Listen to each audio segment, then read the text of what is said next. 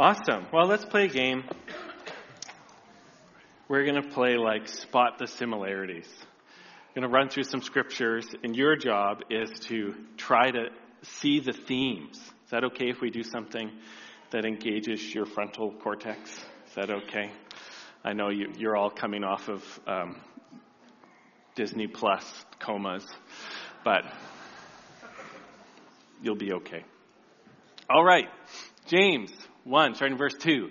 Count it all joy, my brothers, when you meet various, sorry, meet trials of various kinds, for you know that the testing of your faith produces steadfastness, and let steadfastness have its full effect that you may be perfect and complete, lacking nothing. So this is your baseline verse. Okay, this is your first picture. And then we'll see if we can build um,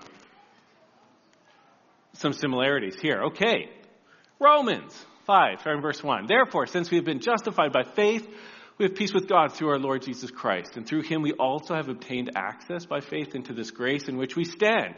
And we rejoice in the hope of the glory of God. Not only that, but we rejoice in our sufferings, knowing that suffering produces endurance, and endurance produces character, and character produces hope, and hope does not put us to shame. Because God's love has been poured into our hearts through the Holy Spirit who has been given to us. Hmm, thinking? Don't say anything. Don't venture a guess. You could be wrong. In public, even. And that would probably be the end of your life. I feel like I'm feeding back a little bit. Is that my, my fault? I could be doing it to myself. Just me. And that's why it really hurts. Obscure musical reference? Anybody? Nobody? Somebody? Okay. 1 Peter 4:12 Beloved, do not be surprised at the fiery trial when it comes upon you to test you, as though something strange were happening to you, but rejoice insofar as you share Christ's sufferings, that you may also rejoice and be glad when his glory is revealed. And we'll do one more. Are you starting to build a, a picture here of the similarity? Some of these things are just like the others. I'm changing that song a little bit. Some of these things are totally the same. Awesome. One more, Hebrews chapter 12, starting verse 1. Therefore, since we are surrounded by so great a cloud of witnesses, let us also lay aside every weight and sin which clings so closely, and let us run with endurance the race that is set before us. Looking to Jesus, the founder and perfecter of our faith, who for the joy that was set before him endured the cross, despising the shame and is seated at the right hand of the throne of God. If someone had to venture one of the similarities between all these passages, what would you shout out in public? Okay, joy. Joy is definitely showing up a lot there. And what else? Steadfastness, that's good. Suffering. Who shouted that out inappropriately, angrily? There we go. Suffering and joy and an encouragement from many different places to find joy in the midst of hardship.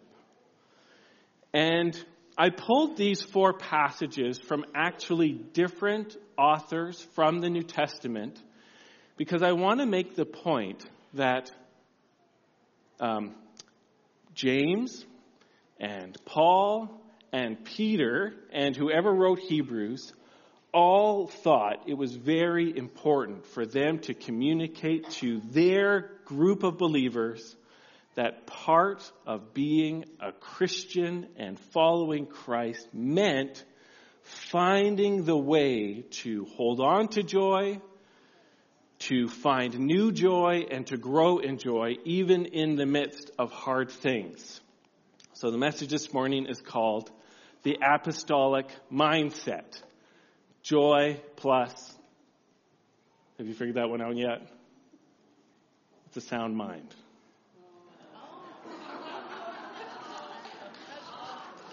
Okay? And this scripture is fulfilled in your hearing. Give me one sec here. All right. So next month is sound mind, but today is the transition. Does anybody want a shirt? Yeah, there you go. I would recommend washing it. All right. Now we're kind of playing around, having a little fun, also having that sense of dread. But the reason I'm talking about this is because I think that one of the most healthy things anybody can do for their brain is find a way to have an apostolic mindset. To hold on to hope and joy and a good attitude when things are going bad. This is one of the soundest parts of a sound mind is to expect trouble and to expect joy in trouble through Jesus.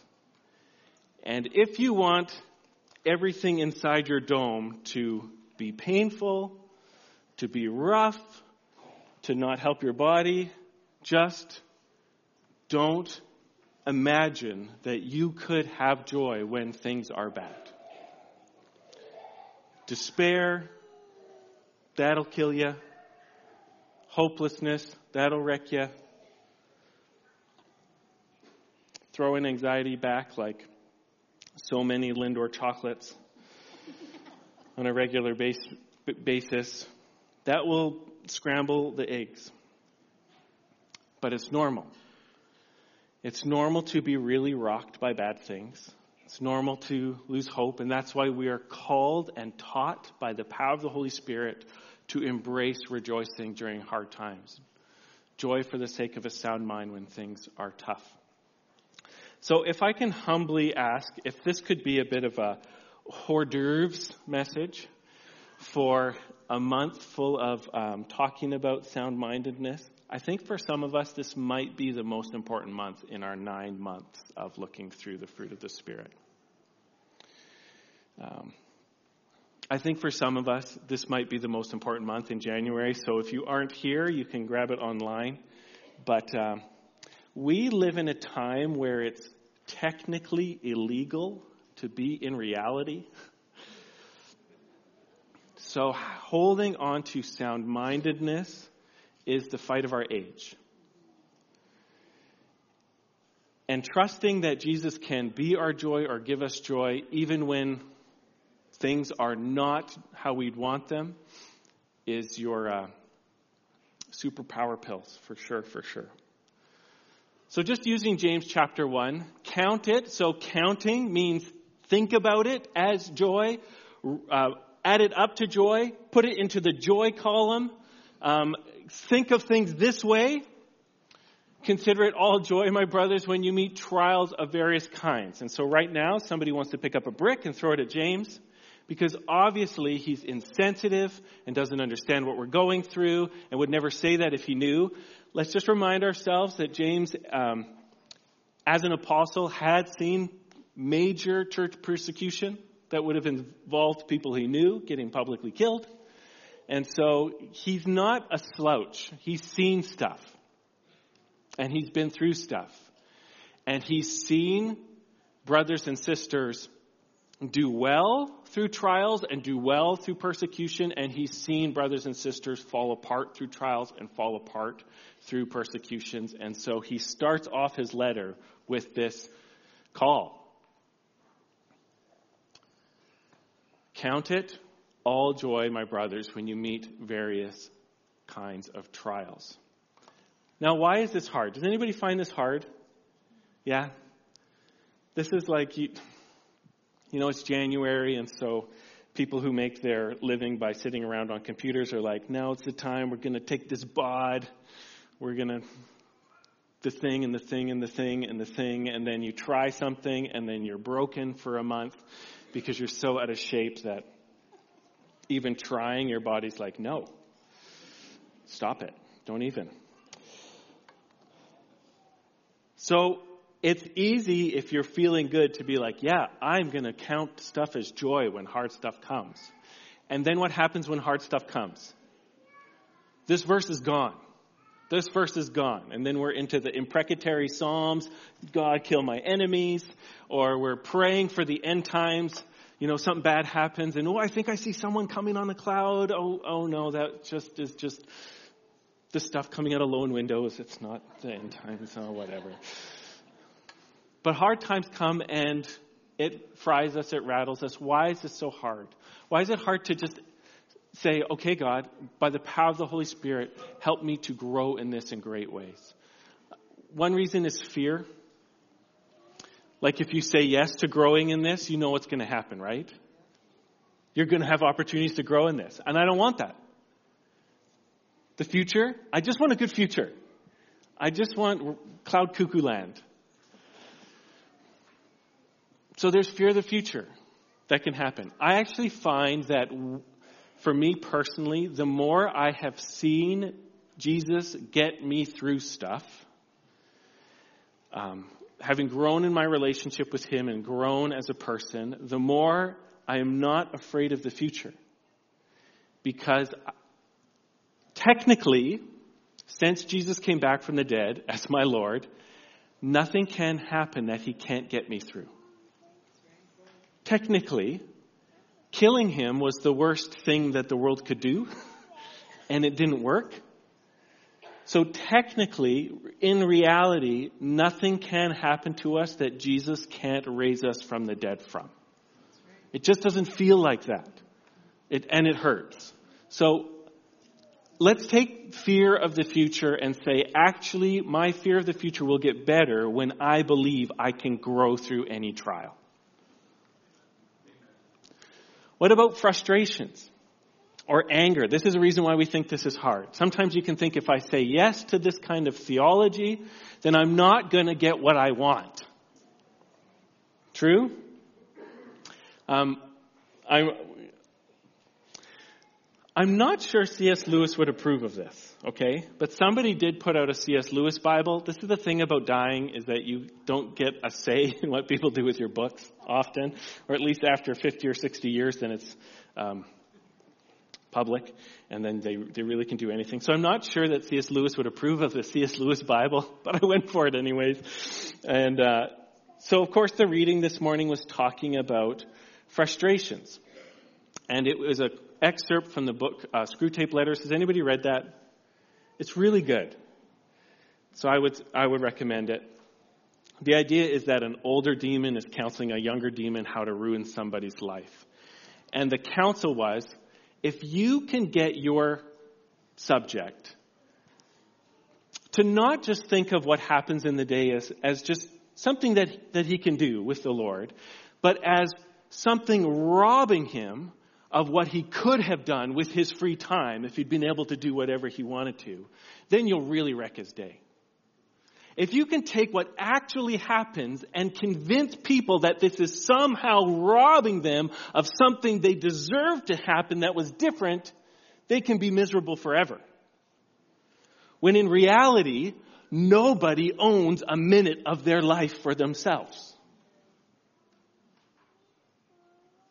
Anybody ever fall into that trap? If I could just, you know, this phone call, this email, this bucket of puke. It's robbing me of the day I could have had. No. You only have the day God gives you. So you could say, I don't want to count it all joy because I, am just saying yes to frustrations. No, being frustrated with what happens is actually separate from and increased by an unwillingness to count whatever happens as something to rejoice in in Jesus somehow. Another thing that we find this hard is um, just the affliction, just pain. Anybody here hate pain? Pain's the worst. A little bit of pain, and you can think like, "Yeah, I'm growing," but then a lot of pain or unwanted pain, unchosen pain. If you choose pain, I, I, I don't want to go to the dentist, but the drilling is better than the what's happening, so you choose it, so it's a little bit better. But unchosen pain Sometimes it can just turn your brain off. And who wants pain? Well, uh, Jesus did. And because of that, we go to heaven. So, all of these things fear of saying yes to joy, the frustration of not getting what you want, and feeling like you're saying yes to pain all of these things can give us a bad attitude about an apostolic mindset, but it doesn't have to. Your choice. What is to be gained instead? I'm gonna, I've got six points here. Each point is about 10 minutes. Do the math. Just kidding. We're gonna run through this, and I challenge you to uh, add your own thoughts about these things. I have a new preaching Bible, so I'm also going to try to break it in this morning. So, how do you do this, and why should you do this, are almost the same thing. You'll grow in saying yes to the process of finding joy in trials when you understand why it's awesome to do this. Number one, you get to know Jesus. This is the Apostle Paul. He's in prison. He's writing about his life of just loss after loss after loss, many of them intentional, and he says this For Jesus' sake, I have suffered the loss of all things and count them as rubbish in order that I may gain Christ and be found in him. Not having a righteousness of my own that comes from the law, but that which depends through, that comes through faith in Christ, the righteousness from God that depends on faith. That I may know him and the power of his resurrection and may share in his sufferings, becoming like him in death that by any means I may attain to the resurrection from the dead. We just had a testimony from Carla up here saying all these hard things that have happened in the last while at the school in Mexico have actually refined who I know God to be. He isn't actually a harsh taskmaster that always is adding more than I can do. You know God better. You're getting Jesus, Carla. It's not easy. It's not fun. It doesn't feel good. But this is why we live. To know Jesus is the best part of life. It is not to crush your enemies and see them driven before you and hear the lamentations of the women. That is not what is best in life. To know Christ is the best part of life. Thought number two, we are changed to be like Jesus. This is Hebrews chapter 12.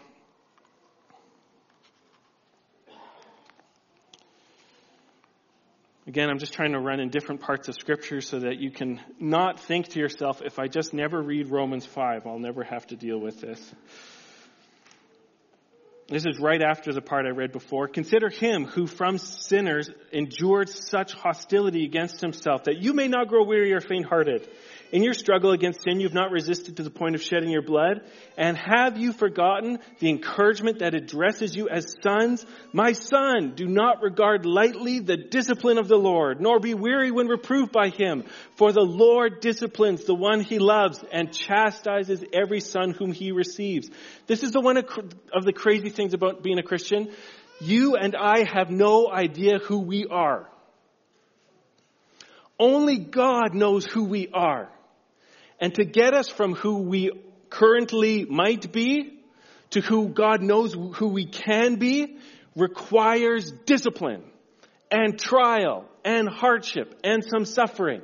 We are like a big, rough cut block of marble, and inside of it, Jesus says, There's a Michelangelo's David. I just need to hit him with a chisel 15,000 times and then it'll be amazing. But the son you are and the daughter you are and who you could be and what you are meant to be and all you are meant to become is on the other side of fatherly discipline through trial. And the way we say yes to it is through some joy in Jesus. Number three, we become credible in our witness.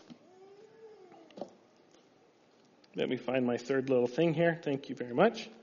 All right. Paul writing to the Philippians earlier in this letter, he says, Only let your matter of life be worthy of the gospel of Christ so that whether I come to see you or not, because he's in jail, he doesn't know if he's going to get killed, I may hear that you are standing firm in one spirit, with one mind striving side by side for the faith of the gospel, and not frightened in anything by your opponents this is a clear sign to them of their destruction, but of your salvation and that from God. For it has been granted to you that for the sake of Christ, you should not only believe in Him, but also suffer for His sake. And what Paul is saying there is when you suffer and smile, it's the sign that you are a real Christian and the fakers around you are toast.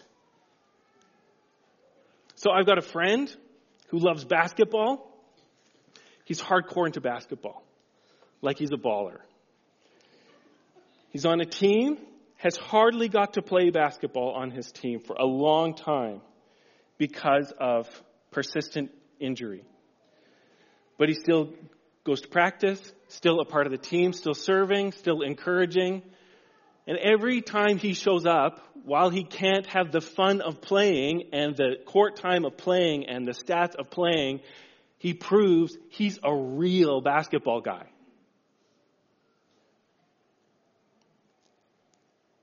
And he's not just out there for whatever else people could be out there for. He's a real teammate by showing up when he can't play. And when we keep doing Jesus, even when no one can see why, we are a credible witness to Christ. But if we're fair weather friends and only show up when everything's nice and the payout is right, can't someone say, maybe you're still faking it? Yes, they can. And they do. They do. They do. So Paul says, if you suffer with Jesus with a smile, you're gonna win and your enemies are toast. Which again is a bit of that apostolic sharp edge that we feel less comfortable with sometimes, but. Thought number four. We become more useful to others 2 Corinthians chapter 1. Blessed be the God and Father of our Lord Jesus Christ, the Father of mercies and the God of all comfort, who comforts us in all our affliction, so that we may be able to comfort those who are in any affliction with the comfort with which we ourselves are comforted by God. Here's a truth. Almost every hard thing you go through will make you a blessing to somebody else someday. And I know right we're in the midst of it. I had a friend years ago who said, I don't want to be this much of a blessing. and yes, when the chisel is on your face, it doesn't feel good. But when the master is done with you, you will be so much more useful and fruitful and wise and compassionate and loving and able to bear through with things with people than, than if you just had a great life and were easy and always got high score on Tetris. Think about that when you go through something hard, that someday and probably sooner than you think, you can be an instrument of the blessings of God and the comforts of Christ coming to somebody else. And you can be happy about that. Or at least find some balm for your wounds in the midst of suffering. Number five, and this is probably the most important one, you, you can get resurrection power. I'm probably going to come close to heresy on this next little bit, but you'll have to bear with me. Give me the benefit of the doubt. So, 2 Corinthians, Apostle Paul is describing his life again and how it is just such a mixture of horrible things and holy things, painful things and powerful things. And um, one time he had a vision of Jesus that was so realistic that he didn't know if he was actually in heaven or on earth seeing heaven. It was just, he couldn't tell. The price of the revelation for him was that God actually gave him some kind of affliction that he called like a messenger from Satan so that he didn't become proud.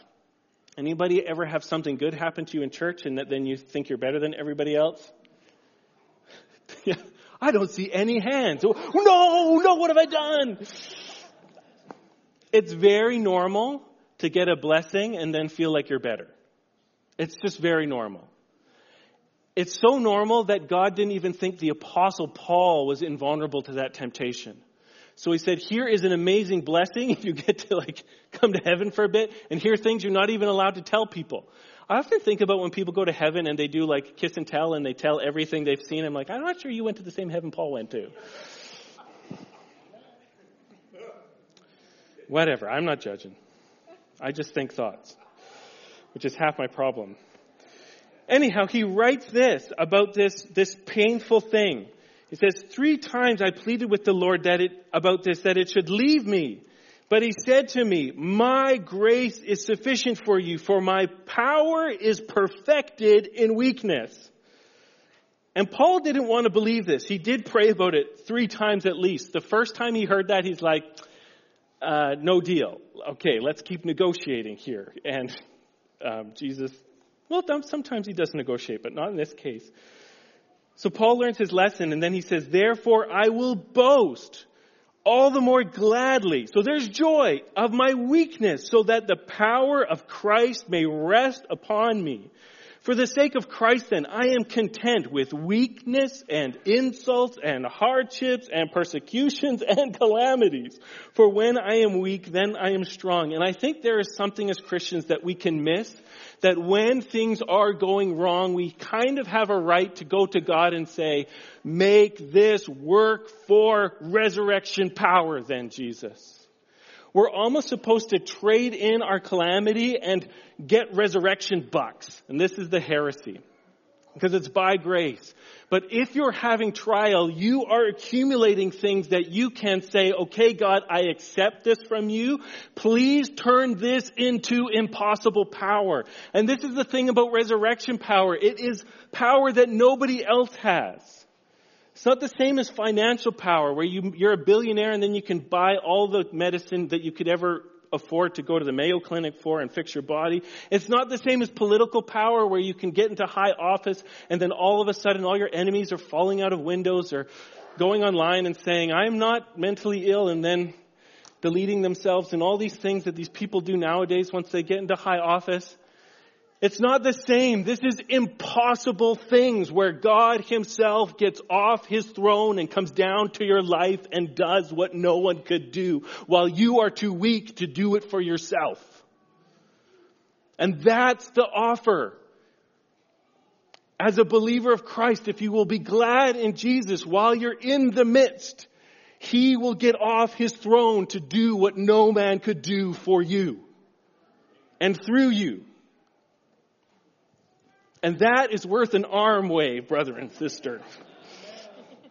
But this we, it, when we're in the pain, we forget the deal. Thought number six, we gain a reward. 2 Corinthians 4. We do not lose heart though our outer self is wasting away. Our inner self is being renewed day by day. And that's that thing. This is that mindset. Don't you want a heart that's getting better every year, even if your body's getting worse every year? This is the thing. This is the mindset. Oh man, you know,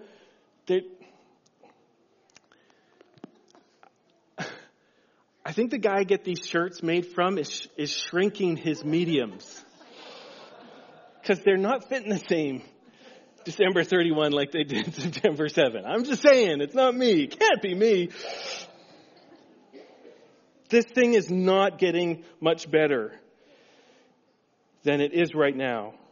But this thing and this thing can keep getting better and better. Knowing that these light and momentary afflictions are earning for us an eternal reward or a weight of glory that far outweighs it all. So I'm going to invite the band up and we can pray. But I want to just encourage us and call us and invite us into this impossible life of saying, Holy Spirit, lead me in the paths of joy in the midst of every trial. Fulfill your desire for me as a son and daughter of God to have this apostolic mindset where I too can embrace the cross that is before me, despising its shame for the joy that you set before me so that you can raise me up and seat me on the throne of, with Christ. If you've gone through something that's just plaguing you, maybe it's time to say, Jesus, I want every powerful thing out of that experience that you intend for me in it, and I'm looking for you to do the impossible whether it's past or trauma or hurt or hardship or calamity, to take it out of your heart and put it onto the altar and say, fulfill 2 Corinthians 12 and let me see the power of God working through weakness.